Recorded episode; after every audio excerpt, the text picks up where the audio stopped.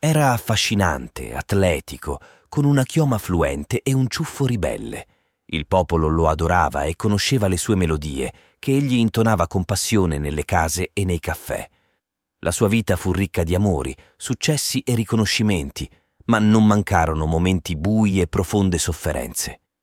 In età avanzata, egli rifletteva su se stesso, affermando Tutti credono che io sia fatto solo per lo spirito e l'allegria, ma non è così. Sono piuttosto malinconico e ho sempre fatto uno sforzo immenso per nascondere ciò che sono veramente. Nato a Livorno il 7 dicembre 1863 da un proprietario di un forno sotto casa, Pietro si rivelò un bambino precoce, con due intensi occhi chiari che scrutavano il mondo, anche se spesso immerso nei suoi pensieri. A soli undici anni subì la perdita di sua madre, Emilia, vittima della tisi, a cui era profondamente legato. Emilia fu l'unica persona alla quale il figlio confessò di aver acquistato un piccolo pianoforte a cristalli in un mercatino delle pulci per pochi spiccioli, nascondendolo sotto il suo letto. Quando la casa era deserta, lo tirava fuori e cercava di suonare qualche melodia. Pietro dimostrò di essere un giovane diligente, appassionato allo studio e ottenne eccellenti risultati al ginnasio. A 14 anni, con il sostegno finanziario segreto della zia Maria e l'opposizione del padre, inizia a frequentare l'Istituto Musicale di Livorno, fondato da Alfredo Soffredini, un ex allievo del Conservatorio di Milano che subito riconosce il notevole talento del giovane. Pietro studia il violino, il contrabbasso e vari strumenti a fiato. Con lo stesso Soffredini si dedica all'approfondimento dell'armonia e del contrappunto compose costantemente nuove pagine di musica. Appena terminava una lezione teorica o leggeva un saggio, scriveva una composizione per dimostrare la sua comprensione e apprendimento. Un giorno Soffredini organizza l'esecuzione di una composizione di Pietro in una chiesa di Livorno, ricevendo un fragoroso applauso da parte del pubblico. Fra i presenti c'è Florestano dell'Arderel, una figura di spicco nella città, che desidera conoscere il giovane musicista. Siamo nel 1882. Soffredini invia le composizioni di Pietro Mascagni ad Amilcare Ponchielli, un insegnante a Milano, che ne rimane impressionato. Successivamente Pietro riesce a superare le ultime resistenze del padre, Domenico, e Florestano dell'Arderel finanzia i suoi studi presso il Conservatorio di Milano, contribuendo con 150 lire al mese. Pietro condivide una stanza in affitto con Giacomo Puccini, che è più grande di lui di cinque anni. Tuttavia, dopo il primo anno, il giovane musicista attraversa una crisi, scontrandosi con la rigida disciplina del conservatorio e il peso dello studio tecnico incessante, mentre sente la mancanza di una maggiore esperienza musicale. Temeva di perdere l'ispirazione creativa, con la sua vita che si trasformava in una ricerca febbrile aveva bisogno di trovare qualcosa, una storia, un soggetto o un libro che gli permettesse di coltivare la sua visione di una musica viva, evocativa e coinvolgente, che combinasse in modo unico l'essenza popolare ed elegante, fondata sulla tradizione e sul rispetto delle regole, ma anche in armonia con i sentimenti, le passioni e i valori del popolo. Nel 1885 Mascagni abbandona il conservatorio senza completare i suoi studi e si unisce a compagnie d'operetta come direttore d'orchestra. L'anno successivo fa tappa a Cerignola, Foggia, dove decide di stabilirsi. Il sindaco lo assume come precettore del figlio e insegnante dell'orchestra giovanile locale in via di formazione. Un giorno, mentre legge il giornale, Mascagni scopre l'annuncio di un concorso per giovani compositori promosso dalla casa editrice milanese Sonzogno. Ricorda una novella di Giovanni Verga, La cavalleria rusticana, e chiede a Giovanni Targioni Tozzetti, un poeta scapigliato, di adattarla in un libretto d'opera. Desiderava portare in scena la vera vita dei personaggi, affrontando i loro problemi quotidiani, amori non corrisposti e i rigidi e pericolosi codici sociali. Come afferma sua figlia Amy, voleva rappresentare la vita reale dei personaggi, i loro problemi quotidiani, gli amori non corrisposti e le regole sociali opprimenti. Fra 73 compositori partecipanti è proprio lui a vincere il concorso. Il 17 maggio 1890 la cavalleria rusticana viene eseguita per la prima volta al celebre Teatro Costanzi di Roma, con la presenza della regina. Il preludio stesso conquista il pubblico, che chiede numerosi bis, e al termine dello spettacolo Mascagni e gli artisti vengono chiamati sul palco ben 60 volte, fra applausi e ovazioni scroscianti. È stato un trionfo assoluto, un sogno inseguito per anni che diventa finalmente realtà.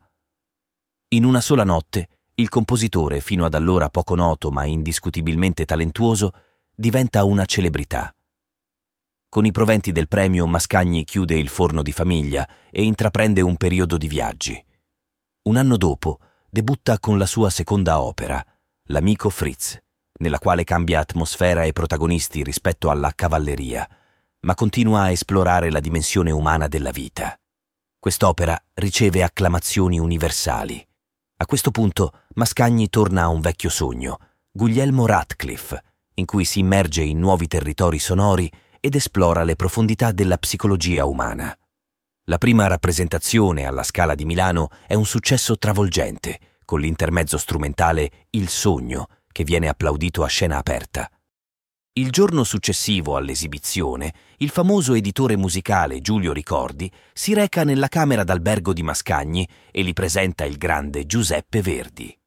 Quando riceve un telegramma da Verdi che lo definisce portabandiera della musica italiana, Mascagni è commosso, trovando conferma che la sua ispirazione fonde tradizione e innovazione, seguendo un percorso libero da regole, codici o mode. La carriera di Mascagni è ormai inarrestabile. Dopo qualche mese mette in scena Iris, poi, al suo ritorno da una lunga tournée, accetta l'incarico di direttore del Conservatorio di Pesaro intitolato a Gioacchino Rossini e lo fa con grande entusiasmo ha sperimentato i limiti dell'insegnamento tradizionale e vuole stimolare la creatività dei suoi allievi. In classe dimostra di essere un insegnante geniale, brillante e fantasioso, ispirando gli studenti provenienti da tutta Europa che accorrono per ascoltarlo. Ma la vita di Mascagni è costellata anche da dolori e insuccessi. Nel 1899 suo padre muore, con il quale aveva ristabilito un rapporto solido, e due anni dopo la sua opera Le maschere è un fallimento.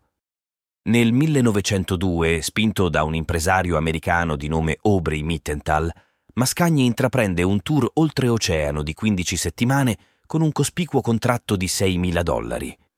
La compagnia si esibisce incessantemente, da New York a Baltimora e fino a Montreal, raccogliendo ovunque un entusiastico seguito di migliaia di spettatori, un fatto che stupisce persino lo stesso Mascagni.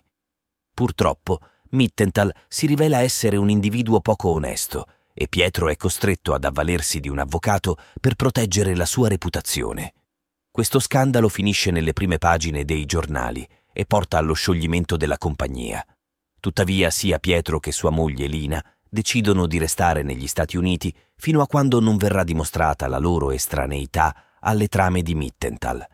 Nel frattempo, un nuovo impresario, onesto, organizza una serie di concerti per Mascagni a San Francisco, dove è calorosamente accolto. Successivamente Pietro viene assolto da ogni accusa e può finalmente tornare in Italia. Nel 1910 Mascagni inizia a sperimentare alcune difficoltà finanziarie, avendo acquistato una residenza per la sua famiglia, un appartamento per la sua amante Anna e perso la direzione del Teatro Costanzi. Anche le rappresentazioni scarseggiano a causa della mancanza di finanziamenti.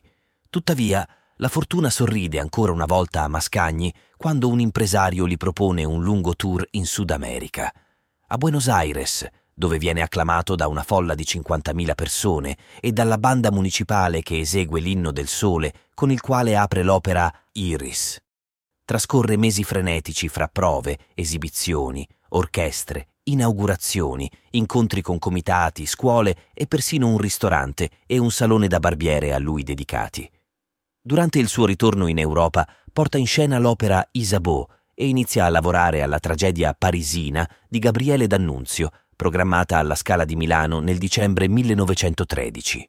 Si tratta di un'opera imponente che, purtroppo, deteriora il rapporto con il poeta e lo esaurisce sia fisicamente che mentalmente. Per alcuni mesi Mascagni si sente vuoto e privo di ispirazione, ma successivamente trova un nuovo sbocco artistico che lo riaccende, il cinema. Gli viene proposto di comporre la colonna sonora per il film Rapsodia satanica diretto da Nino Oxilia, e abbraccia questa opportunità con grande passione. Lavora per mesi utilizzando una piccola moviola e un cronometro per sincronizzare la musica con i fotogrammi. Il risultato sarà straordinario. Durante gli anni della Grande Guerra, Mascagni si dedica all'organizzazione di concerti per le truppe, ma comincia a sentirsi stanco. Nel corso del ventennio fascista non gode dell'appoggio della classe dirigente, anche se nel 1927 Benito Mussolini lo incarica di rappresentare l'Italia a Vienna in occasione del centenario della morte di Ludwig van Beethoven. Due anni dopo gli viene conferito il titolo di Accademico d'Italia, insieme a personalità come Luigi Pirandello, Guglielmo Marconi ed Enrico Fermi. Nel 1932 Mascagni aderisce al Partito Nazionale Fascista. Negli anni successivi il panorama musicale subisce cambiamenti significativi, con una nuova generazione di musicisti, fra cui Malipiero, Casella e Respighi, che prendono il sopravvento sulla generazione precedente. Pur mantenendo una vita pubblica ricca di riconoscimenti e onorificenze, Mascagni viene effettivamente messo da parte, considerato una specie di monumento nazionale, un'antica gloria italiana da esibire solo in occasioni solenni. Fra il 1943 e il 1944, ormai ottantenne, conclude la sua carriera al Teatro Adriano di Roma.